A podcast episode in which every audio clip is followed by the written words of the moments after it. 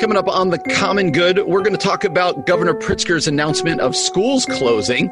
And we're going to talk about what effect is that having on teenagers. You're listening to the Common Good. Hey everybody, listen. To, uh, welcome to the Common Good. My name is Brian Fromm, joined by Ian Simpkins. I'm off to a bad start. That this does not uh, bode well for the rest of the show. No, no, no. It's real. It's authentic. People like that. Oh, we are glad that you're joining us on this December afternoon, little winter wonderland outside our window. oh man, Brian Fromm, that was funny. I don't mean to sound so surprised. Oh, I tell you what, I, at least I went to bed last night knowing it was supposed to snow. And I know we keep start, starting with the weather. I'll stop that when it's actually not snowing outside. Yeah, once we get four or five in a row of mid 70s, you'll hear me talk much less about it. But as long as I'm waking up to Winter Wonderland, oh my, we're gonna. Goodness. This is gonna be a grinds my gears opening segment. For, forget the coronavirus. What's up with the snow? yeah, right. We're gonna go full Seinfeld on it yeah. So, uh, yep, it is snow, but at least in the weather forecast coming up, uh, we're supposed to be hitting the 50s and 60s, so a little bit more normal. So, I think there's people probably who enjoy the snow right now. I am not one of them. So we're have your fun today, people. Hopefully, this is it for the year. Um, so a little bit of update. Let me give our particulars first. Find us on Facebook at the Common Good Radio Show. Find us on Twitter at Common Good Talk. Online, 1160hope.com. Find our podcast wherever it is you get your podcast. And if you have Alexa, just say to Alexa, play for me the Common Good Radio Show podcast, and our voices will appear. I can tell you that with certainty. So, uh, yeah, Alexa. Does it work for Google Dot as well, or no? I am hands off on that one, man. what well, yeah, do you guys have in your house? What do you have in your house? None, none of that. No, we, of I'm still full horse and buggy. I got to throw some logs on the fire in a second here and uh, make sure the cows and chickens are okay. Glad you got the milk and the eggs in before we started. That's right, right. They were very cold. Yeah. And so the way we've been starting the show ever since we kind of went into our homes, Ian's in his basement, I'm up in up in my bedroom. Uh, ever since we started doing the show from our houses, and the whole global pandemic, the coronavirus has kind of taken over the news we try to start the first uh, segment of our first hour just kind of catching up. Where are we at with it today? Um, and uh, it's always this strange mix of like really heavy news. Like we're at 34 over 34,000 reported deaths right now nationwide. Uh, it, there was more deaths yesterday in many areas than had been to this point. Uh, but at the same time, there's a little bit of light at the end of the tunnel. Like, I don't know if you read the White House's guidelines yesterday on reopening. To yeah. me, uh, I read them and it gave me a feeling of um, of a little bit of certainty. Like, okay, now I see some guideposts, and it's going to be up to the governors in the end. But I actually see some guideposts that I can hang my hat on, going uh, now there's a little bit less guesswork here. I don't know how you felt, if you even looked at them, and if you did, if it made you feel at least a little bit like uh, something concrete to put your hands on. Yeah, I, I think that's a good way to talk about it, actually, because there has been so much uncertainty. I think guidepost is a good word for it. I don't know that it necessarily will accomplish like the collective lowering of everyone's anxiety, but it is right. helpful. I mean, think about it even in terms of like leadership theory, right? We, you know, we lead churches and we've led teams and things like that. A lack of clarity is almost always like the single greatest cause of stress in a team. So I think at a national level, that makes sense that we would say, hey, there's still a lot of politicizing. There's still a lot of disagreement. There's, you know, we're seeing protests, you know, crop up here and there. And we have pastors that are ignoring the calls. But the, yeah, the, the clarity of some level of black and white, well, I think, I think was helpful.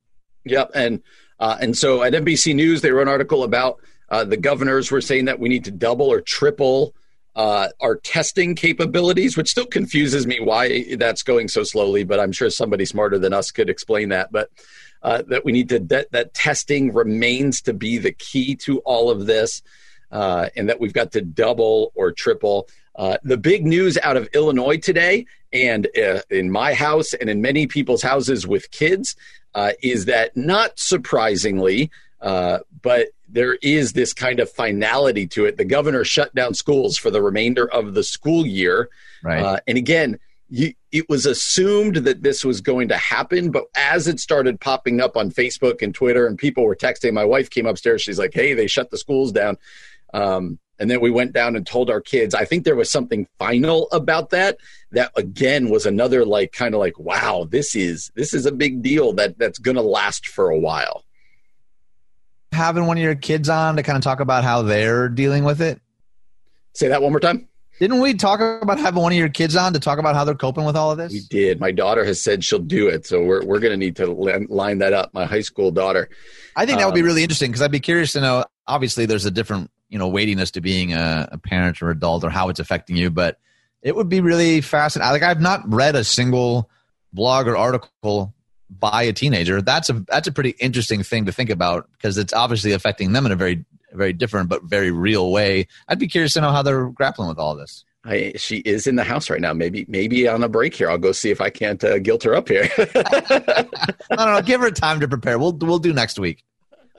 It is interesting though, because like I said, there seems to be all these moments in this pandemic where like you knew it was probably coming, but when it comes, it's kind of a wake up call. Like I remember in the beginning when it was like, oh, no church services under 250 people and then we went from that and then like 48 hours later it was all churches are shut down. And i remember right. that heaviness going oh my goodness. And then when our kids got pulled out of school for the first time or uh, when all of us and you know then it kind of culminated at you can't leave your house or you need to wear masks. And you even start looking what it was like just a month ago where we're all like is this a big deal? Like what's going to happen? And how quickly this has escalated. And you know, it was only two weeks ago that we were talking like, yeah, I don't think we'll be back in our churches by Easter. now, right. now you're like, are we going to be back at our churches by Labor Day? You know, and, and right. so the way that this keeps moving, um, ah, is is really uh, is really interesting, and sometimes it's just hard to. Uh, it's one of the reasons we start each show by trying to give the newest news that we know because it's hard to keep a handle even on it changing, right. not just day by day, but hour by hour.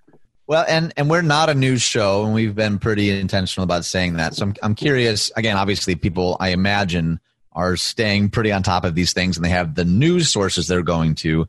I'm curious in the couple minutes that we have left, at least in this segment, uh, how do you navigate the ever changing realities? Because, like you said, and again, we could speculate like how much information yep. did the government know that they were actually just sort of like leading us on, or are, are there really realities and curveballs that we couldn't have seen coming? Either way, most human beings don't do great when their reality is like constantly shifting. In like the 90 seconds we have left, how, how would you advise or coach or encourage someone to think about finding sure footing when everything else sort of seems up for grabs? Yeah, for me, uh, so only speaking for myself, what has become helpful for me uh, is to trust a couple certain places for my news. Yeah. Uh, but also, I've begun, and I don't mean this in kind of a dark way, I've begun kind of assuming like kind of the worst case scenario, like assuming school is going to be closed, assuming right. that. Uh, you know, my my kids' sports seasons aren't going to happen. Like, I'd rather right. be surprised and pleasantly surprised than let down at the moment. I've tried to, you can't do that perfectly, but I've tried to help my kids with that too, like to be realistic, but also let's just assume that things are going to keep getting canceled. And when they're not, uh, we'll be excited about that because you can't keep living in this cycle of letdown. Like, oh, we're going to have Easter. Nope, we're not going to. We're going to have school right. Nope, we're not going to. Oh, we're going to have baseball. Nope, we're not going to. Uh, that's when it becomes really wearing. Is is when that cycle just keeps ramping up and then letting you down. So, uh, you know, start uh start, I start having low expectations and then be pleasantly surprised later. so, so, what I hear you saying is everyone should adopt their inner Eeyore and yes, embrace it. As it comes for this and as it comes for like the next three months, I think that's a good idea. just lower the bar and if it's in any way better, you'll be pleasantly surprised. You'll be pleasantly surprised. that was my dating pitch to my wife, by the way. Why don't you go ahead and lower the expectations right now? And you're going to be really happy then. hey, coming up next, we're going to go back to the Gospel Coalition, a, site that we go to often, with this article Where's God when COVID 19 kills my business? That's, that hard question is one we're going to tackle next year on the Common Good AM 1160 Hope for Your Life. Welcome back to the Common Good AM 1160 Hope for Your Life. Alongside Ian Simpkins, my name is Brian Fromm. Glad to have you joining us on this Friday.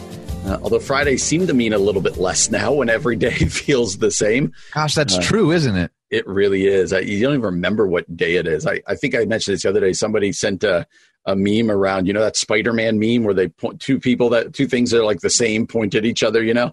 Right. And instead, it was seven Spider Men, and one said Monday, one said Tuesday, one said the, it was just them pointing at each other. Ah, uh, that's really funny. It was good. So find us on Facebook at the Common Good Radio Show, Twitter.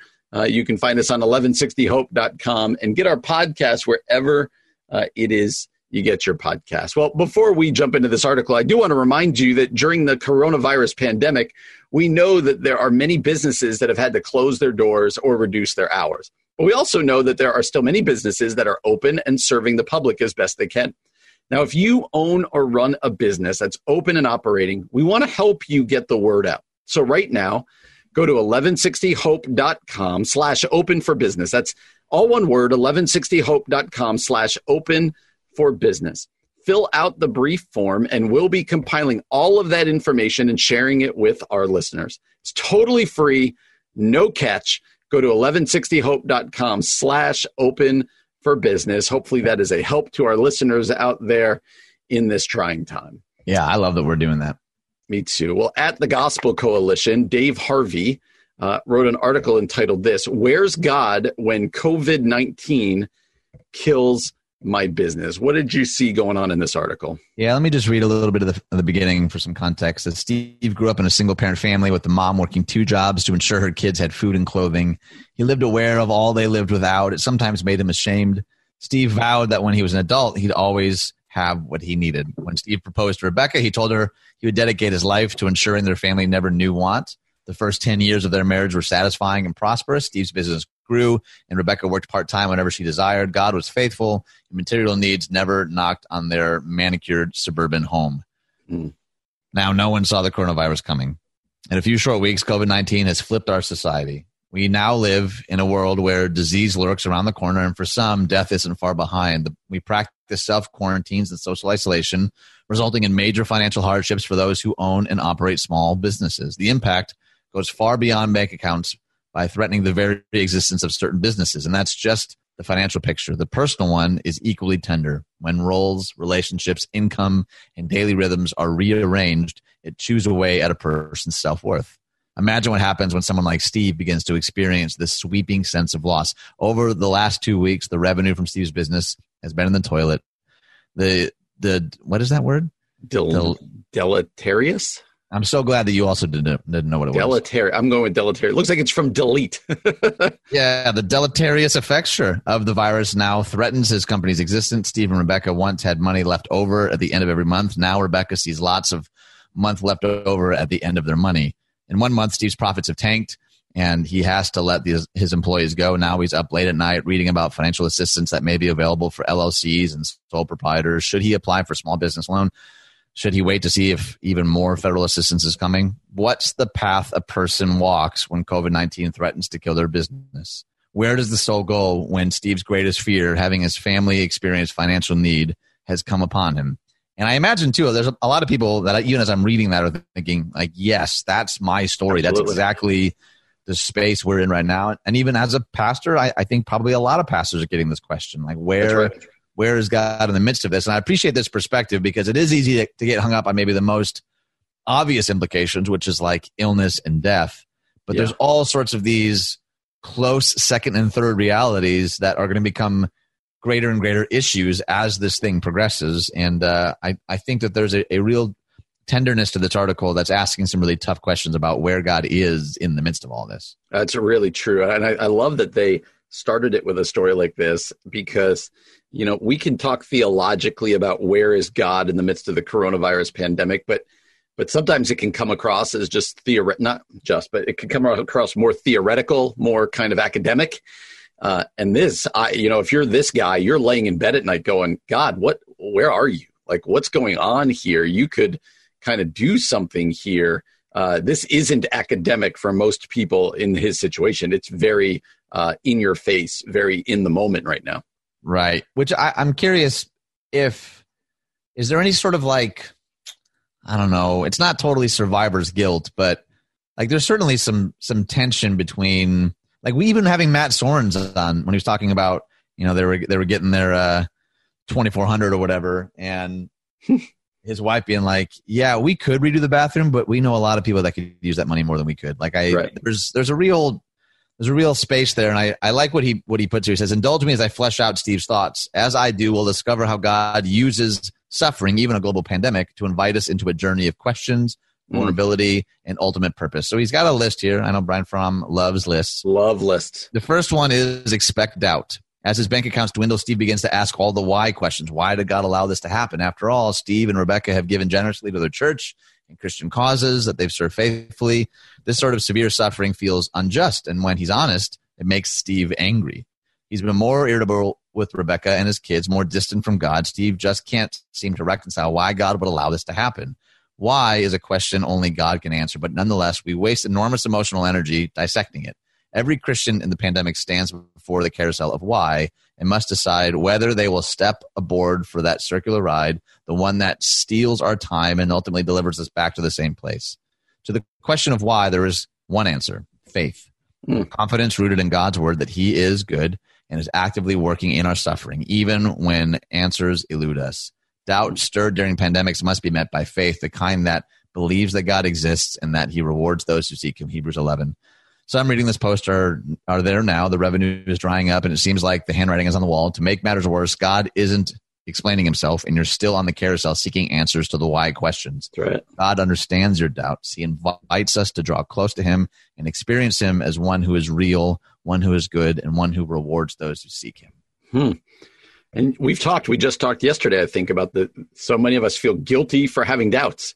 Right. Uh, and we compile that. Number two in this list is welcome the weakness. Hmm. When the when the virus began to ravage Italy, Steve wondered what the impact would be here in the states. He was afraid of what this could mean for his business. He kept it bottled up. I'm probably overreacting, and and it goes on to talk about uh, just our reminder in this of our own weakness and our own inability to take care of these kinds of things. Hmm. So I should uh, close with three. I Yeah, do is a good one. Number three, Yeah. remember God's promises. Second Corinthians 1, 3 to 4, Paul says, Blessed be the God and Father of our Lord Jesus Christ, the Father of mercies and God of all comfort, who comforts us in all our affliction, so that we may be able to comfort those who are in any affliction with the comfort with which we ourselves are comforted by God. God promises to meet us in the midst of great suffering and affliction. He met Steve and Rebecca, and in doing so, he positioned and empowered them to comfort others. With the business failing, Rebecca has taken on some online freelancing to help uh, make ends meet while Steve and the kids do extra chores around the house. Everyone's pitching in because Steve feels less impervious and more vulnerable. He has a new freedom in communicating his fears and weaknesses. Steve is more transparently honest. I, and it goes on to talk a little bit more about some of the possible benefits, even the silver lining of like having the bottom drop out a little bit is that part of what he's saying here in this article. It's still doing a work in us Yeah. to not to not waste this season, to not waste this suffering, but to actually maybe instead of why, asking God, where are you in this? What is it that you're wanting to to do in my life and my marriage and my family? And I think, I mean, again, easier said than done, but those Yes. are really, really, I think those are important questions. Ask. a really powerful article. We'd encourage you to read it at our Facebook page, The Common Good Radio Show. Well, coming up next, as we talked about, uh, schools here in Illinois have been officially closed for the year. And uh, we are going to tackle uh, through a couple different articles just what's the effect this is having on our kids and our teenagers. Uh, we're going to talk about that next year on The Common Good, AM 1160, Hope for Your Life. Happy Friday. Welcome back to the Common Good AM 1160 Hope for Your Life. Alongside Ian Simpkins, I'm Brian Fromm. Thanks for joining us on this snowy Friday afternoon. Uh, you can find us on Facebook at the Common Good Radio Show. Find us on Twitter at Common Good Talk. Online, 1160hope.com. Get our podcast wherever it is you get your podcast. Subscribe, rate, and review. I'm just going to keep introducing it as snowy until it's gone. Hopefully, that this will be the last day we'll have to do this this year. See, but your voice is so cheery, it makes me a little less angry that it's our reality. Like, oh, it's snow. And then I have to like remind myself, like, no, I'm furious about this. All right, next next segment, I'm going to try to match how I feel about the snow with how I introduce it Ooh, that is a fun teaser. I can't wait for that. because you want to hear angry. Yeah, yeah, perfectly accentuated by the fact that you just giggled right after you said that. Do you know what's nice though? One nice thing about snow during like a stay at home order, I never had the thought of like I need to go shovel. I'm like, yeah, it'll melt in a couple days. I'm not going anywhere. so away it goes. Uh, hey, tell us about Thrivent. Get us uh, our friends at Thrivent. Uh, why don't you share good news about them? Yeah, so I've been mentioning for the last couple of weeks about thrivent.com slash careers if you're looking for a career change or you're interested in learning more. Another thing they're doing though, this is a big reason why I just love this organization. They have a whole bunch of webinars, free webinars, uh, and one's called Quarantine Queries featuring Lisa, Lisa Graff. And the other is um, Suddenly Working Remote, five things you can do to stay productive and manage stress, uh, featuring Lindsay Picardo. So all of those links are on our Facebook page. Um, but the thing that I, I really appreciate is Thrivent is right here with us. Like they've they've prepared these special quarantine series of webinars to help us kind of navigate these things because that's where we all actually live right now. So uh, again, I think you already mentioned the Facebook page, but head to the Common Good Radio Show. Uh, there's like five of these coming up just in the next couple of weeks. So quarantine queries and five things you can do to stay productive and manage stress if you're looking for some resources or an opportunity to kind of brainstorm with other people, I think these are really, really great environments for uh, exactly, exactly that. Yep. So I wanted to tackle uh, an article, particularly as we mentioned earlier today. Governor Pritzker announced that Illinois schools will be canceled for the rest of the school year, which wasn't a surprise, but there's a finality to it. Right. Uh, and at CNN, they had an interesting article just posted yesterday that I'd encourage you to read. It's really long, and so we're just going to be able to kind of do a flyover of this. Uh, it's it's got a lot of subheadings to it, but it says this: Why teens may never be the same after the pandemic. Why teens may never be the same after the pandemic. And so it's trying to zero in on how are our teenagers going to be affected. So let me just read the beginning, and then it almost turns into kind of a list form as we'll go through it. It says there will be no graduation for the class of 2020, at least not one that would have forced seniors to wake up early and file into an auditorium with their peers dressed in gowns and caps they've been told that they can't throw. Prom is likely canceled too. So the budget that would have covered the photo booths, catered canopies, DJ, and dance floor have gone to waste. Ditto to all the prom dresses, unworn and untainted by spilled punch. Classes have been conducted virtually for weeks, and teachers feel pressured to inflate their course loads. Mm. Uh, in the time of the coronavirus, traditional hallmarks of the high school experience have all but disappeared. And as everyone settles into new routines inside, at home, teens are feeling angry, anxious, and reticent. Their identities are fracturing in isolation, and the people who love them, teach them, and study them fear they'll wear the effects of the pandemic for years to come. Honestly, I feel as though I've been robbed, Shanice Dawkins, an 18 year old from Broward County, Florida, told CNN. I've been looking forward to my senior year since I was a freshman, and now I have nothing to remember for it. So mm-hmm. that's kind of the way this starts. And then it's going to get into some specifics. But man, could you imagine having lost the whole second half of your senior year of whether it be high school or college? It'd be so sad. I mean, being homeschooled, I feel like I kind of get it. Uh, but I do, I do yeah. sort of, I remember though, feeling like it, you know, what I was 17, I think, when I was graduating, like really being out of the loop because all of my other friends had all these senior type things they were doing. And you know my my parents were awesome and we still had a senior party and we were able to still accomplish you know a lot of that. But i remember really feeling not gypped but certainly like oh man i feel like i'm missing out. Now i wonder if there's any difference uh, in this moment when everyone's missing out on it. There's no yeah. like fomo because it's not like well that guy got to have one or they're still throwing a party um, but like one of the things that in youth ministry we used to say a lot is that puppy love is still real to a puppy. Like uh, often the tendency for adults is like, you know, when a 16 year old breaks up with their boyfriend and they're like heartbroken, you know, to our adult brain, we're like, you weren't going to stick with them anyway. Yep. Like, yep. but for them right now, like that's their whole universe. That's their reality. I think this is a really similar situation where, you know, we might be inclined to say like, yeah, but by the time you're 30, you won't remember those things. But but I don't think that's helpful though. And I think right now, and the article goes on to talk about some of them are struggling with this loss of identity. Yep. And so it's not just a matter of like feeling like they're missing out on the thing they looked forward to. There's other stuff happening in real time that they're having to like grapple with. That's right. In a confined space. Maybe their home situation isn't great. Maybe, you know what I mean? There's a lot of other things kind of at play that I think uh, is a well written article and something honestly that I haven't thought much about because I'm I'm not a high schooler and I don't right. have high schoolers. Right. So I've been grateful for the perspective because it's it's just not a, a reality for me right now. But I know that like the people at community that are caring for our students, you know, they've been saying stuff like this as well. And I'm really grateful for youth pastors and student ministries across the world right now that are, you know, navigating, you know, these uncharted waters. Absolutely. So this goes on to talk, give specifics as to how this could affect our students long term. Let me just read some of the headings, and you can read more about these in the articles. It says one that adolescents have a heightened reactivity to stress, and so uh, it goes on to say adolescents typically have a heightened reactivity to stress, thought to be the result of hormonal fluctuations and changes in brain development. Now throw a pandemic into the mix. Right. And so the stress that they're going to feel in this is heightened. The second thing they say here is the people they rely on aren't there in person. And I totally see this in my kids, especially my high schooler. Like there, it, it's a lot of fun to have a Zoom call with your friends and there's lots of giggling and stuff. It's still not the same, right? Right, right. Uh, and it says here research shows when they were younger, their parents were buffers for their stress. Now, people teens rely on to buffer them their buffer their stress are each other, and they aren't mm. there, not in person at least. Mm. Uh, Number three, the lockdown is limiting their identity. You touched on this before. Adolescence is a time when young people start to piece together who they are, or at least who they'll be right now. Many of the pieces that once defined them are now lost to the virus. Mm. Uh, and so I'm just trying to give you a picture, especially if you have teenagers out there, what could be going on. The next one was they feel robbed of memories.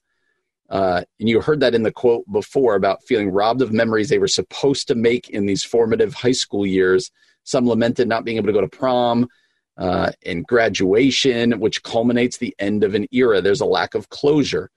Uh, next one says being cooped up has led to increased anxiety. Being at home for some has resulted in anxiety. I fe- felt discombobulated, to say the least, this one teenager uh, said. Uh, the next one, they worry over an uncertain future, uh, anxiety as to what the future holds. Uh, distractions, they say, don't come easy. Uh, all the high schoolers express different ways of mourning the lost period of time. Distractions they listed include music, working out, and learning a new language. Um, and the last one was traumatic events have a very specific effect on teens. Uh, so I, I, just wanted to bring these up because I thought uh, that that as adults we talk a lot about how they're going to affect us as adults, but uh, what it's going to do to our teenagers and and i think we have to be very cognizant that this could last a while. I found that i think coming up one of these days like you said i'm going to get my daughter on here. We'll have a little chat with a 16 year old would that be fun? Have a 16 year old on. Yeah I, I think that could be really interesting.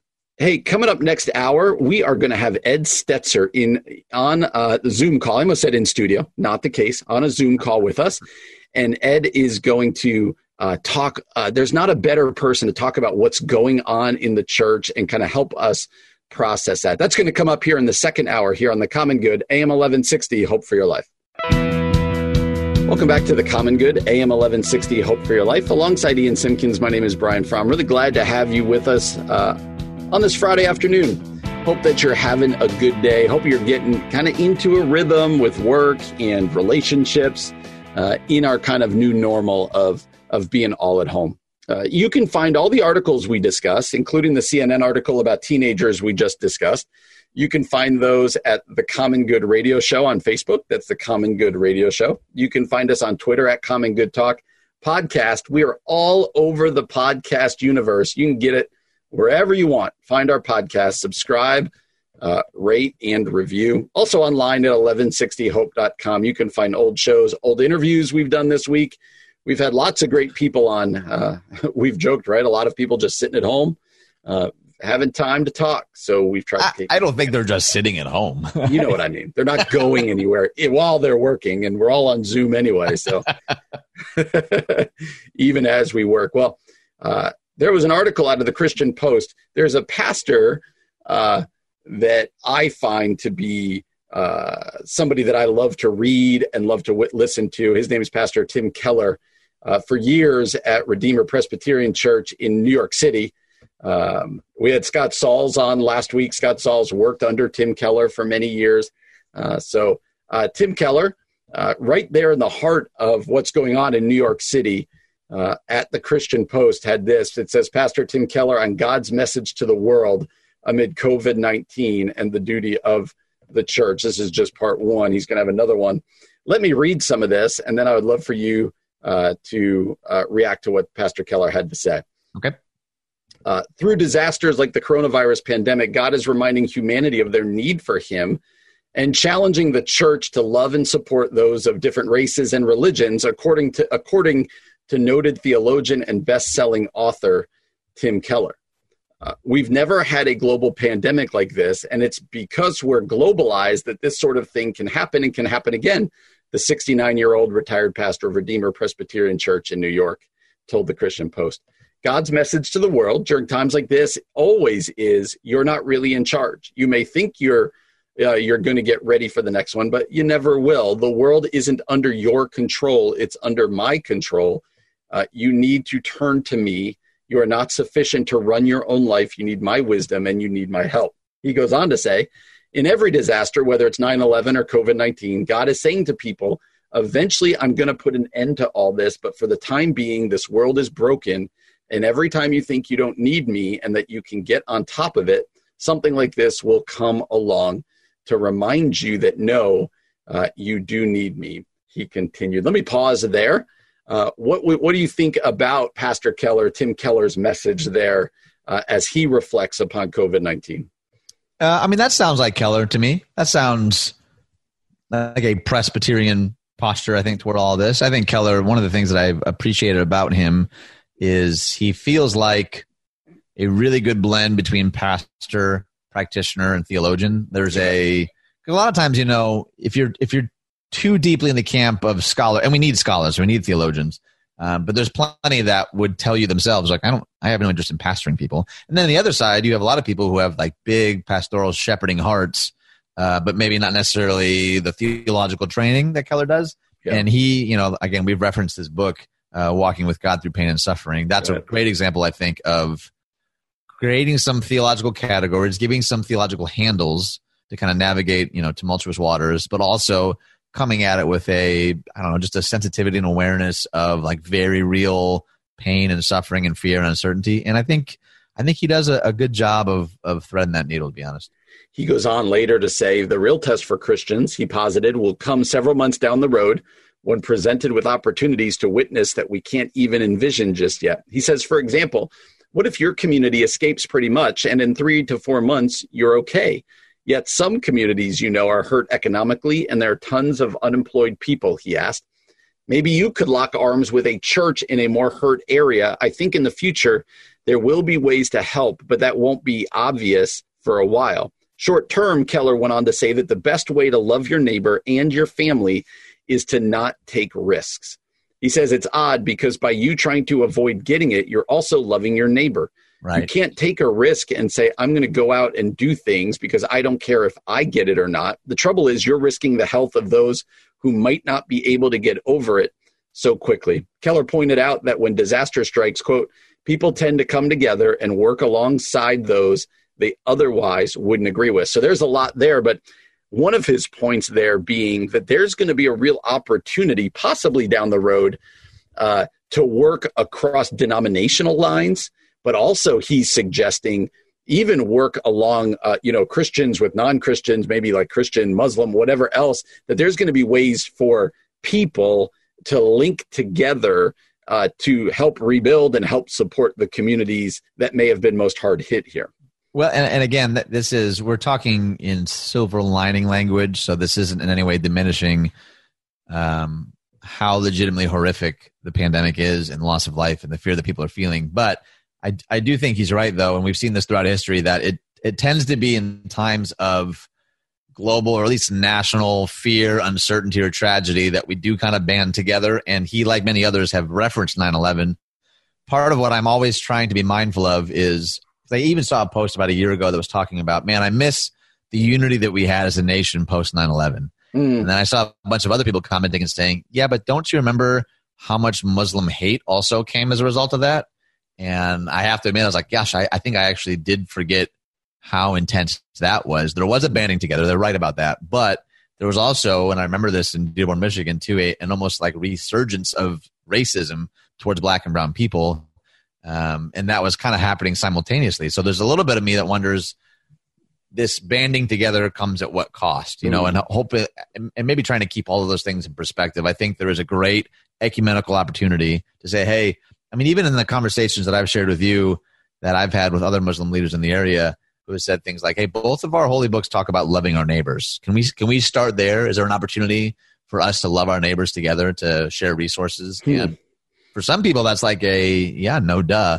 For other people, that's scandalizing. And I think that you know, in a pandemic, the the sharpness of the scandal for some people kind of gets dulled a little bit because everything's sort of an all hands on deck kind of posture. Yeah. And I hope that we see more and more of that of people saying, why don't we put aside some of our differences for a moment and just like try to love our communities as best we can right now? And I, I think that we're seeing some of that already.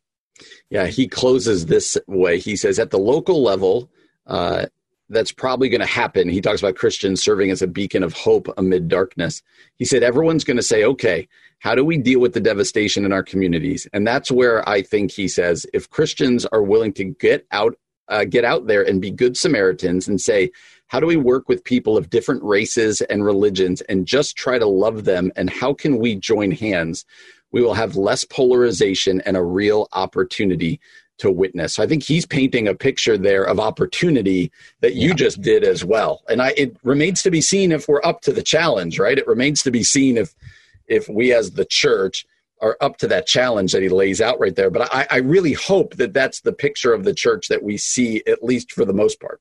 Yeah, and I and I am hopeful. Just to reiterate, I am really hopeful because of the kinds of conversations people are already having now, the kinds of ecumenical across the aisle kinds of conversations I see happening. But I also don't want to be naive because we we have seen, you know, and Daniel Yang, who's been on the show, has been talking pretty aggressively and rightfully so about some of the subtle and outright racism being shown towards Asian Americans. You know, like I, I want to be mindful even of okay, if that's starting to gain some momentum, how do we how do we come together and also squelch what isn't God honoring, which doesn't bring glory to the name of Jesus. Like we need to do both of them at the same time. And I think that that's going to be an interesting dance for the next couple of weeks and months.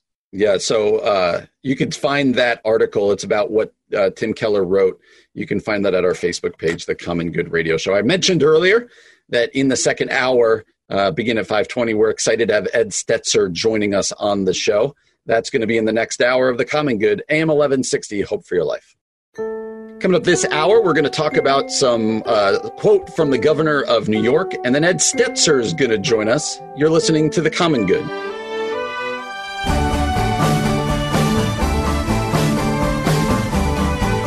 Everybody, welcome back to The Common Good, AM 1160, Hope for Your Life. Alongside Ian Simpkins, I'm Brian Fromm. Thanks for joining us on this Friday. Uh, you can find us on Facebook at the Common Good Radio Show. You can find us on Twitter at Common Good Talk. Uh, you can find us online at 1160hope.com or get our podcast wherever it is you get your podcast. Subscribe, rate, and review. Go share the podcast with a friend of yours. Tell them, hey, I found this good show I like to listen to. Maybe not even a good show. I found a show, and uh, you can listen to it too. So uh, we are really thankful uh, that you uh, listen to us, and we're we hopefully are adding some perspective and also some enjoyment in these strange times we live. But speaking of these strange times, during the coronavirus pandemic, we do know that there are many businesses out there that have had to close their doors or reduce their hours. We also know uh, that there are still many businesses out there that you're trying to stay open and you're serving the public as best you can. If you're one of those people who own or run a business that's still open and operating, we want to help you get the word out. So right now, go to 1160hope.com slash open for business. All one word, 1160hope.com slash open for business. Fill out the brief form and we'll be compiling all of that information and sharing it with our listeners. Here's the best part about it. It's totally free, no catch. It's a service that we want to be doing for you, our listeners. So go to 1160hope.com slash open for business. Hopefully that's help for people out there who are just trying to make it, man. We read that story earlier about how hard it is for small business owners. Yeah. And uh, my heart really breaks for them. So if that's you out there and we can be of any help, uh, please go ahead and do that. We would love to be able to help you in any way that we can. Yeah, absolutely. So uh, there was an interesting quote that it requires some context, but let me kind of paint the picture and then I would love for your reaction. Um, so, Governor Andrew Cuomo of New York, who has been one of the most out front um, governors in all the country, partially because he holds you know, every day he's holding a, a, a, news briefing and it's kind of being spread out there, mostly because New York is the hardest hit area. And uh, so Andrew Cuomo's been out there. And so let me read this article. It says, in a press conference on Monday, so this is earlier in the week, New York Governor Andrew Cuomo asserted that God had nothing to do with the dropping numbers of coronavirus cases in New York. Uh, according to the Daily uh, Wire, Cuomo asserted that the number is down because we brought that number down. He added, God did not do that. Faith did not do that. Destiny did not do that. A lot of pain and suffering did that, the governor continued. That's how it works. It's math. And if you don't continue to do that, you're going to see the number go back up. And that will be a tragedy if that number goes back up. And it goes on, this story uh, goes on to give some background uh, of of Cuomo uh, and some of the back and forth he's had with the more conservative Christian wing of things. But I, I do just want to go to his quote there. Uh, as a pastor and uh, just kind of an observer, uh, what do you make? Why do you think he even made that quote? What do you make of his quote? Oh, I don't think it's worth speculating why I think he made that quote, but I think it is worth talking about. I think this is honestly not a new theological debate. The question has often been asked throughout the centuries in what way is God involved in the activity of humans? Uh, yeah. Are we masters of our own destiny? Or has everything been predetermined and we're just sort of along for the ride? Is it something in between? Um, I think those are really, really important questions. And you might hear words like sovereignty or providence or predestination. Um, it is interesting to me that he would go on record saying something like that, knowing he's a self professed Roman Catholic. Yeah. But there is also, I imagine, as a leader, maybe he's wanting to really give proper credit to the people, the men and women that have been on the front lines actually making this happen. I personally don't think the two need to be pit against each other. Like. I, hmm. I think this has been a mystery of God's involvement in the world since the beginning. And I think it is a both and. I think there is obviously math involved, and there's skill, and there's hustle and grind, and there's intellect and precision. Obviously, all of that. I also, though, just believe deep in my gut at some level, and this is part of the mystery of faith, that God is participating in those things with us. And maybe even more aptly, we're participating in what God is doing to bring about healing and redemption in the world. So I think, you know, I'll, I'll sometimes kind of describe it like as pedals on a bicycle, you know, mm-hmm. like if it's, if it's a question of salvation, you know, we see a lot in scripture that God pursues, God initiates, but we also see a lot in scripture about humans' response, you know, and I think like pedals on a bicycle, God convicts or he reveals or he stirs and then humans respond or reject or something in between. So i think in the case of something like this i could see why maybe he's wanting to give proper credit to the men and women that have been you know actually walking this out but i don't know that it requires a pitting against yeah this definitely wasn't god god had no involvement in this this is just a bunch of smart people executing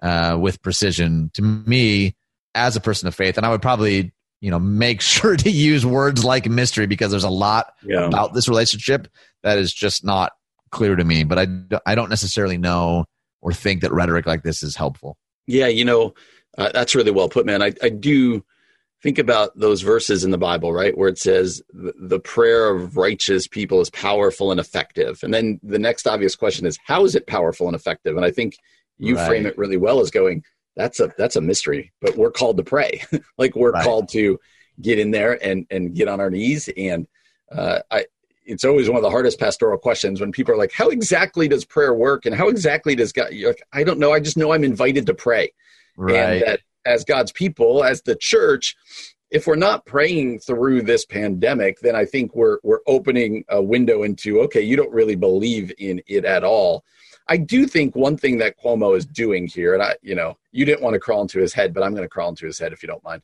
Yeah, best I of luck. Do, I, I do think one thing going on here is he's trying to keep the pedal to the metal of you must keep following the rules uh, or this sure. isn't going to work. Yeah. And I think uh, I think his fear, this is where I get into his head, is people are going to start going, you know, God's going to do what God's going to do, or God's right. in control. So I don't need to keep doing it. And I think you know, he's probably reacting to some of the things he's hearing and other things where he's seeing, you know, churches still wanting to meet or people ready to uh, let up on the gas here a little bit. And he's very much been going, no, we've got to keep going. Um, and so I, I would I would think that that's part of what's going on here, but but I, I do think it's unfortunate, kind of like you said, the pitting of human uh, uh, what we're doing as humans, what we're doing, and what God may be up to, and, and saying those are always at odds with each other. When, like you said, I, that's a good one. The two pedals of the bicycle. I like that one. Have you gotten this question at all since all of this started, or anything like it as a pastor? Has anyone been like, "Hey, what does prayer even matter in this? What's God up to?" Are you getting that at all?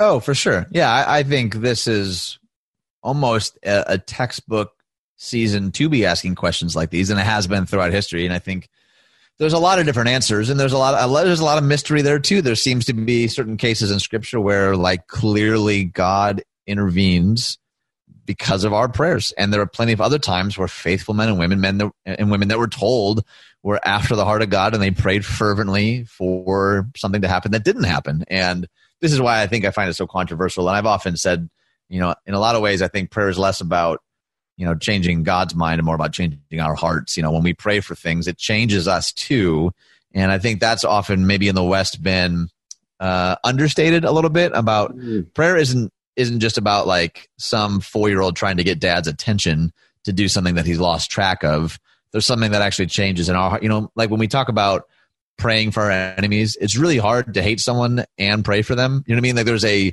transformation that happens in us when we pray, and especially in the time of pandemic or fear, it doesn't, you know, necessarily solve everything. But we've also talked about, you know, I I believe that God still works miraculously, and I believe that there are still yeah. Moments where, for whatever reason, uh, God saw it right and fitting to intervene in a profoundly supernatural way. But that's not always, and I uh, I it's a tough thing to pastor through because it feels a little slippery. But I think that's a good deal why, and we talked about this actually earlier in the show, why things like faith are so important for us to actually frame out what that looks like because often we want certainty, you know, and and uh, faith does require at some point like a little bit of trusting even when we can't actually see with our own eyes what is going on. Yeah, that's well put. You can read this article on our Facebook page, The Common Good Radio Show. We'd love to know how you're processing this and your thoughts on it as well. Well, we're real excited uh, beginning next segment, we're going to be joined by Ed Stetzer, author, speaker, researcher, pastor, all sorts of other things. Ed's going to speak to us and give us some encouragement for the church and all of us who may be struggling during this time. Excited to be joined by Ed Stetzer next here on The Common Good, AM 1160, Hope for Your Life. Welcome back to The Common Good on AM 1160, Hope for Your Life. Alongside Ian Simpkins, my name is Brian Fromm. We are uh, glad to have you join us. As Ian and I have been talking about over the last couple weeks, uh, during this time of global pandemic and all this craziness and anxiety, we've been wanting to bring in other voices, uh, ministry leaders, pastors to come and talk. And with that in mind, we are thrilled to be joined right now uh, by Ed Stetzer. Ed, thank you so much for joining us today. Oh, I'm so glad to be here. Appreciate the good work you guys are doing. Oh, thank, thank, you, so much, much. man. Uh, Before we dive into like the nitty gritty of everything, how, how, are you guys doing right now? It's it's a strange thing, you know. Personally, we're you know I've got three daughters. They're yeah. um, 15, 18, and 21, and we're all locked up. And I would just say three things: so many words. But that's a yes another story. Uh, but the uh, can you relate? But the Billy Graham Center is doing well. We're um, we're really been pivoting a lot of our resources to serve churches and have received a very wide response to help with that. Wheaton mm-hmm. College is, uh, you know, where we've moved to mediated technology right. instruction, but uh, you know, it's it's hard. It's hard for all of us, and there's not a person listening who probably isn't carrying some loss or pain. Yep. And so, in the midst of this, we look to the Lord, and hopefully look to our neighbor too, so we can show and share the love of Jesus. But tricky times for sure. Yeah, absolutely. With your daughters, I'm wondering. I've got uh, kids high school, elementary school, and today came out that school's canceled now for the rest of the year. Kind of expected it, but what was that like? What's that like for you, but also for your daughters? yeah, um, it's funny because I, I, said to you know my wife's Donna's her name. She's an introvert, yeah. and I said to her when President Trump extended the two week to all of April, I said, "So is that like awesome for you? I mean, you get to just you know like you'll be home as an introvert." And her words were, so are you going to be home as well? Because I'm, an, I'm an extrovert. So I was like, yeah. So I would say that we kind of expected it, so we were braced yeah. for it. Um, and our school district is working really hard. So thankful for all the teachers. You know, I mean, even at Wheaton College, we don't really have like our undergraduate program doesn't do online. Uh, we yeah. at the grad school do, and these you know these high school teachers they don't do online normally. It's a mm-hmm. whole new like everybody's taking it for the team and right. leading in, and so the kids they're thankful for their teachers. You know, one of them making TikTok videos. the kids are telling me I got to get on TikTok. I'm not getting on TikTok, but anyway, um, so I, I, it was a bit of a stun, but but probably one that was expected. Yeah, so you did a, a, Facebook Live a couple of weeks ago that Brian and I actually referenced on the show and played a good deal of audio just because I thought it was so timely and so necessary. And it was amazing how many people were reaching out to us and were like, Ed Stetzer is like the prophet of our day. And there was, I, I'm, I'm curious, what was the response uh, following that Facebook Live? And have you seen churches take necessary postures and approaches like you were like mm. urging them to do? Yeah, so so basically, I had uh, my concern was is that a lot of people, a lot of churches, it's you know I was just talking about how teachers they they don't teach via online. Well, all these churches, uh, hundreds of thousands of them in a week had to start broadcasting their services if and you know and even church of 30 uh, doing a facebook live or maybe they don't have good internet so they're recording a dvd anyway so this all hit and I could totally, you know, I, I'm ministered pastors. I, I, love pastors. We train pastors in a graduate program at Wheaton and more. Um, but I had to say it. I wanted to just caution them that this is not the crisis. The crisis is not a crisis of streaming. It's not really even a crisis of church survival. It's a crisis of in our communities. You know, yeah. we we're seeing, you know, we're not even necessarily we're not sure where peaks are or where they're not, but you know, we're still growing in our cases and our deaths in Illinois. Right. Um, and you know, if you're in in and I don't I don't know, I'm not picking one place that I know has more or less, but if you're in Nebraska, I saw something saying Nebraska didn't have a lot. This mm may not feel like a crisis yet, but as this disease spreads, it is, and it impacts our healthcare workers, and then it impacts our communities. And you know, we know in our community, in where where we brought where you 1160 has kind of heard. I mean, we've lost pastors. We've mm-hmm. many of us have lost friends. Um, and so I think I wanted to say to churches, you got to pivot. So we created a, what we call a four phases of the crisis. And I said, you're in phase one, pause and pivot, but you got to get out of phase one right. because your community needs you.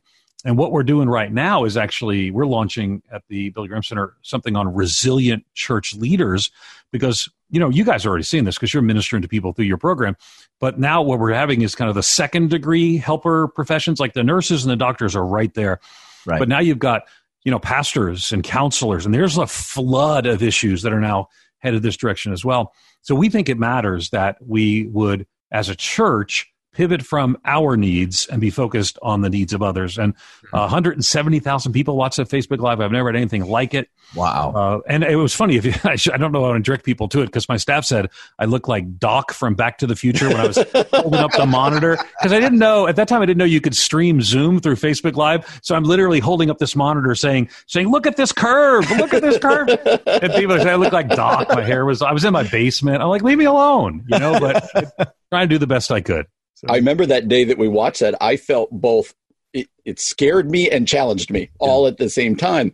I'm wondering now in the weeks since, as you interact with so many churches, do you feel like churches, by and large, are doing a good job, or or are we still not really getting it just yet? No, I think I think we've gone in some, some seriously uh, more effective ways. Mm. and and I'm thankful for that. Uh, I still think there are challenges. I think one of the challenges is uh, you know here in the Chicagoland area, the disproportionate impact in our African American community. Mm-hmm. I just interviewed uh, Charlie Dates for uh, Pastor of Progressive Baptist. We mm-hmm. have a mm-hmm. podcast we launched at Stetzer Leadership podcast.com and you know i mean disproportionately impacting african americans uh, already where there's food insecurity and so i think the question we've got to ask those of us who are like i'm, I'm in the wheaton area how do I partner? You know, they have a thing called chicagodelivers.org where they're actually helping people who can't get access to food. So I, I think we still have some ways to learn to partner with one another. Yeah. But I think, I, but I think actually, yes, people are taking it more seriously. I think mm. also too, right around that time, it was still a bit of a political issue. And then that sort of shifted, and you right. had, you know, there's still, we're a divided country right now. But you hear, you know, Republicans and Democrats, governors, president, and county all saying this is a very big deal. This will probably be the greatest crisis of our lifetime. And I think churches have stepped up, stood in the gap. You know, uh, Pastor Choco Wilfredo de Jesus, who used to pastor here, now is the Assemblies of God headquarters. I had him do one of the podcasts. He talked about the church standing in the gap. I think increasingly Christians and churches are doing that. I'm thankful. Yeah, that's super encouraging. You also wrote this brilliant two part article for Christianity Today about prayer. And I think the subheading was something like we're social distancing from each other, but this is an opportunity to to draw closer to God. Can you yeah. speak to that a little more? Well, I don't know you guys well, but I know that I'm a more of a doer than a contemplative. Yeah. You know, my that's Donna is my. I mean, I tell people she's the godly one in the marriage, um, but you know, I like when I'm in a crisis, I'm like, let's go, let's go mm. deliver food, let's go organize people, uh, and Donna says, let's go first to the Lord, and mm. I have found I don't know about you, but this it's crazy how much more I'm working. I mean, I don't have a building to go to, I don't have meetings, and I'm busier than I've ever been. And my my spiritual life uh, can suffer. And I got to tell you, for me, I mean, just being just full disclosure all around Chicagoland, you know, I just got to the place a Tuesday ago. I just wept, and I was just like, I don't, mm. and I needed to refresh and to recharge. And I think that that's what a lot of people need. That's why we're launching this resilient church leadership thing. Part of it's going to be, I mean, this, I, I, think a lot of us thought this was going to be a, a sprint. It's right. turned out to be a, a marathon. Uh, Andy Crouch said it. It's not a, you know, a lot of us remember what a snowstorm is. We get stuck in a snowstorm. You're, yeah. you're there for a few days and it's not a blizzard. It's maybe not even a winter. It might be a year without a summer if mm. you continue that metaphor. And we need pastors, church leaders to be resilient and for all the listeners to be resilient. Your kids need you. We need one another. Um, you know, Bill Withers died in during this crisis, not from COVID 19, mm-hmm. but he wrote the song "Lean on Me." Great mm-hmm. time for us to remember we need to lean on one another. Yeah. Uh, before going to break, just curious what it's like at the college. We've talked a lot about churches, but is that continuity still at the college? I'm a Wheaton grad, so curious how things are going at the college. Yeah, first of all, I'm a little surprised Ian's not a Wheaton grad, but I bet he couldn't get in. so he's been told that often. That's more, that's more true than you realize. I didn't know you were a Wheatie, Brian. Good for you. Um, yes, the I, you know it's surreal. I live just a few blocks from the school, so I I go, we walk, you know, we wear our masks, we follow all the rules. Mm-hmm. don't don't send emails to me or Brian or Ian. Um, but it's it's empty and it's not the way it's supposed to be. Something's yeah. wrong. I know faculty are working hard from their homes. My daughter's also a student at Wheaton College, and oh, so okay. so she's now experiencing that technology mediated instruction. Uh, you can pray for the school. You know, it's been a, a bastion of gospel uh, work and passion for over a century. Uh, it's a challenging time. This is a crisis that has can have a huge impact on and, and other great Christian schools in our community as well. Um, we need a Christian to be praying for us and engaging and hopefully, you know, when when fall comes, we're yeah. we're hopeful. We're planning towards a renewal of students because Good. that's what we hear. I mean, Dr. Fauci has talked about we by fall we should be back in school. That's yeah. important for the students in our community. Absolutely. Well, Go Judson Eagles. Go Judson Eagles. We're thrilled to be joined by Ed Stetzer. Ed is so kind to stick around with us for another segment. You're listening to The Common Good on AM 1160. Hope for your life. Welcome back to The Common Good, AM 1160. Hope for your life. Alongside Ian Simpkins, my name is Brian Fromm. Uh, thrilled to be joined for another segment by Ed Stetzer. And uh, Ed, thank you so much for staying with us, and we really appreciate your time today. I feel like I'm with a group of very intelligent and erudite individuals. So happy. Where? yeah, exactly. Well, they were on during the commercial break. Yes. Touche, sir. You gotta exactly. have fun. Listen, if we can't have a little fun right now, it's yes. going right. to be even worse. Right. So, as we continue to talk about the church in the midst of all that's going on, it, it, might be too soon to have this, but I know that you're thinking in these terms. How do you think the church is going to be different when we go mm-hmm. back to whatever normal is? Yeah. What do you think is going to look different? Well, so here's the thing: it's probably going to be more similar than different, and I and I, I think that's not all good.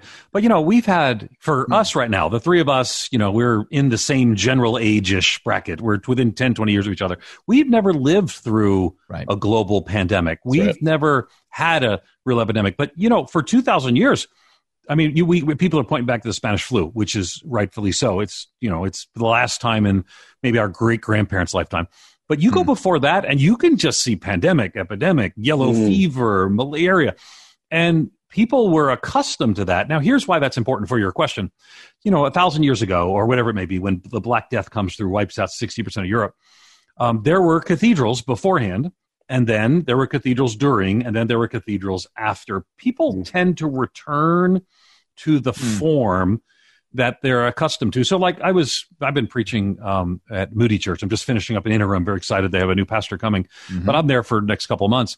And I'll stand in that room on the weekend, and there's 3,750 empty seats, and it's like it's cataclysmic. It's, I mean, mm-hmm. it's it's it's surreal.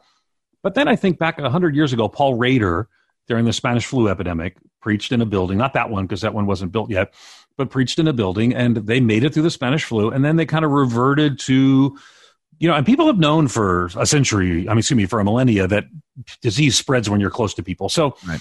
here's what I hope, though, doesn't. Right now, a lot of churches are mobilized and they're on mission. They've heard the words of Jesus and as the Father has sent me, so send I you. You know, for 15, 20 years, we've been having this conversation about what's called being missional, being on mission. Right. And there have been about 20 years of books and angsty blogs and podcasts. And in about three weeks, God did what 20 years of books and podcasts and blog posts didn't do. Yeah. And the church has left the building. So my mm. hope is, and we have a Send Institute Missiologist Council, part of our Billy Graham Center. We're going to try to speak into the church now so that when the vaccine is found and the pandemic or we create, create herd immunity, when the vaccine, when, when the pandemic's over, that we really continue to hold on to this especially evident loving our neighbor, caring for the marginalized, showing and sharing the love of Jesus, which is now I think a beautiful thing to see. I do think churches are, I mean, we could, you've, you've been having these guests on and you know, people are standing up, standing out, they're standing in the gap. And I want that to continue yeah. Hmm. post pandemic. And I think ultimately we need to, you people like you and me who have some voice or a microphone need to say, hey, don't go back to consumer driven, customer service focused church. Let's be yes. a church on mission of co laborers for the gospel. I great. love that. We we actually did a segment earlier in the week where uh, it was Jeff Holzkloff, previously from Northern, and he was referencing Carey Nieuwhof and then Michael Frost's response, and he somehow tagged David Fitch in the midst of all of it, and it was sort of this debate. Carey kind of saying this is going to be really great for the church. Frost is saying this is going to set the church back 25 years. Uh, could you talk a little bit more about what you were just doing there? Because I think that you have such a timely voice and perspective. Speak to pastors and church leaders or, or even just Christ followers, how do we keep from yeah. going back to some yeah. of these consumer tendencies that you're talking about? Yeah, and I should say all the people you mentioned are friends. And so I, I love what yeah. they're doing. I'm for them all, and I'm not critiquing any specific individual. Um, I would say we don't want to overstate, right? We, the most likely uh, path to the future looks like the path in the past. You know, mm. history doesn't repeat itself, but it tends to rhyme. It tends to be similar or familiar. So mm. people will probably gather again in large groups. Now, assuming when we're past pandemic, because, you know, if communities are looking at churches with suspicion, if they gather together, but when movies theaters are meeting and when concert venues are open, so will churches be. And so, but here's the thing we have to avoid there is a gravitational pull, an attraction to religion as customer service. I got the music I like, I got the preacher I like to hear, maybe the preacher is this or that, whatever I prefer. So I hmm. make the choices on my customer preferences. Well, what we've learned is right now is then we've looked back to plagues in history is that Christians were known as the people who showed and shared the love of Jesus in really tumultuous times. And I think that's happening now, and I'm glad. But I, I wrote an article for USA Today uh, a couple of weeks ago and I talked about taking down the mask. You know, who are really these evangelicals? Who are really these Christians?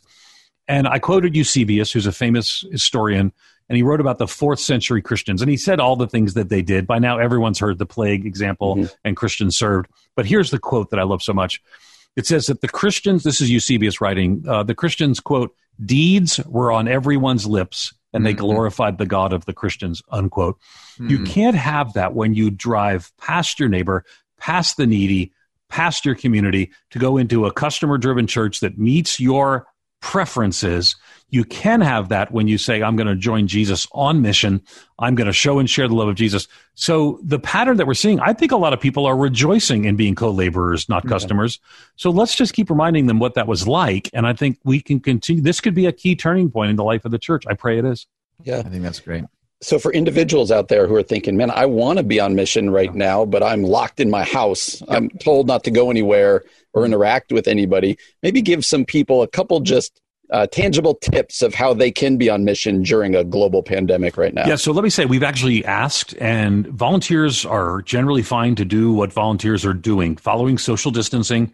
Mm. So, I, for example, I've taken a pattern of delivering food to some of our homeless community, um, and in doing so, I can maintain six foot distance. Now, the mm. reality is, can I tell you, you can't really do that if you're living under a bridge with a bunch of other people. So, this yeah. is burning through some of our most marginalized communities. Hmm. But for me, I can follow that. I can wear a mask to protect others. So what I would say is do those things. And if anyone says, "What are you doing?" just say, "You know, I'm delivering food." And and I can tell you, everybody's going to say, "Great, fine," because this is a crisis that has multiple facets to it. And one of them is food. One of them is healthcare. And so so here's what I'd say. Like for my neighbors, I, I've um, visited all my neighbors, and I knew my neighbors because I've already, I've already tried to gauge them, but I would go and I took one of those uh, one of those little. Let's see, I got it here in my drawer. I took my uh, my wet ones, antibacterial hand wipes, fresh scent, no less. I, um, and I rang the doorbell with one of those little sheets of uh, you know paper that are the the wipes. I stepped back six or seven feet. You know, my neighbors they don't have internet. They they're older and so wow. thus vulnerable. And and they said, you know, we don't really do the electro- the electronics. And I didn't take the time to say we haven't really called them electronics in a long time. um, but you know, so we've got to keep in touch for them. We got to check on them. Right. So so those things you can do right now. Check on your neighbors. Uh, use this thing called a telephone. We used to text each other. call somebody have some patterns in your church or yeah. in your circle. You know, we used to have these prayer chains too often. They were gossip chains, but we can call one another and check up on one another. I think we can do all those things, including yeah. going out and serving the hurting in ways that are still safe and practicing appropriate guidelines. That's so good. All right, so we have like a minute and a half left. Yeah. I'm I'm wondering, do you see any ecumenical component of all of this? Do you see any John 17, like the church linking arms across denominational lines, like a year from now, will we talk about this in any kind of ecumenical language? Hmm. Yeah, that's one of the questions we asked, and we published some things on how groups are working together on Christianity Today. I think at first everybody sort of just ministered to their community. I think now people are asking, okay, this church is stronger ministering to the homeless. We're stronger with widows. We're right. stronger with ministering to maybe the incarcerated. And so they have now begun to create. So what we, what Rick Warren said on the podcast, he said, um, that we want to we're looking at at partners who we have. So, you know, mm-hmm. I've got partners in my county with our school system. I got partner churches are already engaged. And then when I don't have partners, I can start programs to meet those needs. But I should look first for partners. And I would say a lot of churches who share a similar view of the gospel and the and and the good news in Jesus Christ, responding by grace and through faith. You know, those kind of churches that are teaching the Bible and sharing that kind of gospel. I think they are finding ways. But let me also say this: that when it comes to fighting a disease, we're all co-belligerents. We can we can mm-hmm. fight against this disease with people of other faiths and no faiths. Yes. You know, when we start sharing the gospel, that's something that's particular to our understanding of the gospel. But right now, we need all hands on deck to serve the yes. poor, care for mm-hmm. the hurting, and ultimately watch out for our neighbors. As Christians, we're going to do that. And we're going to do that with people who share a similar view of the gospel and show and share the love of Jesus because right now the world needs it. I love that. So Ed, you, we're so grateful. You've been listening to Ed Stetzer. He's the Billy Graham Chair of Church Mission and Evangelism at Wheaton College hold some other titles over there. And uh, Ed, if, if we read all for. your stuff, it could some take other titles over there. I like yeah. it. Don't don't do that. Don't read all that. You know, as you know, we have a lot of titles at Wheaton College. We pass them out like candy. I know. Mm-hmm. As a pastor and a radio guy, we're grateful for you. We Thank reference right. your stuff all the time, and grateful yeah. for what you do for the church and uh, for the evangelical church as a whole. So we are grateful, and we'd love to have you on again sometime. Well, from a listener, thanks for having me on. I appreciate it. Absolutely. Yeah. Thanks. Thanks for doing it. Thanks, uh, brother. You're listening to the Common Good, AM 1160. Hope for your life. Here's some weird stuff we found on the internet. Here's some more weird stuff we found on the web. Welcome back to the Common Good, and that music can only mean one thing: interweb insanity. Where we end the show list, uh, reading stories that we have not seen uh, from the mind of our executive producer today, Keith Conrad. And here's what's dangerous, Ian. Today is Keith's birthday, and so oh, I feel dangerous. like I feel right. like for his birthday, he's going to feel greater freedom to kind of go to the fringes and just go crazy with interweb insanity. A little worried about that, are you? Well, I mean, it's also his 21st birthday, so he's probably feeling a little unhinged. And uh, yeah, we'll we'll tread lightly on this one. There you go. Why don't you go first? We're going international on the first one again. Well, before I do, can I tell you a little bit about Thrivent, Brian? Oh yes, please. Thrivent Financial. I've been a Thrivent member for like seven or eight years. If you're looking for a career change, by the way, thrivent.com slash careers.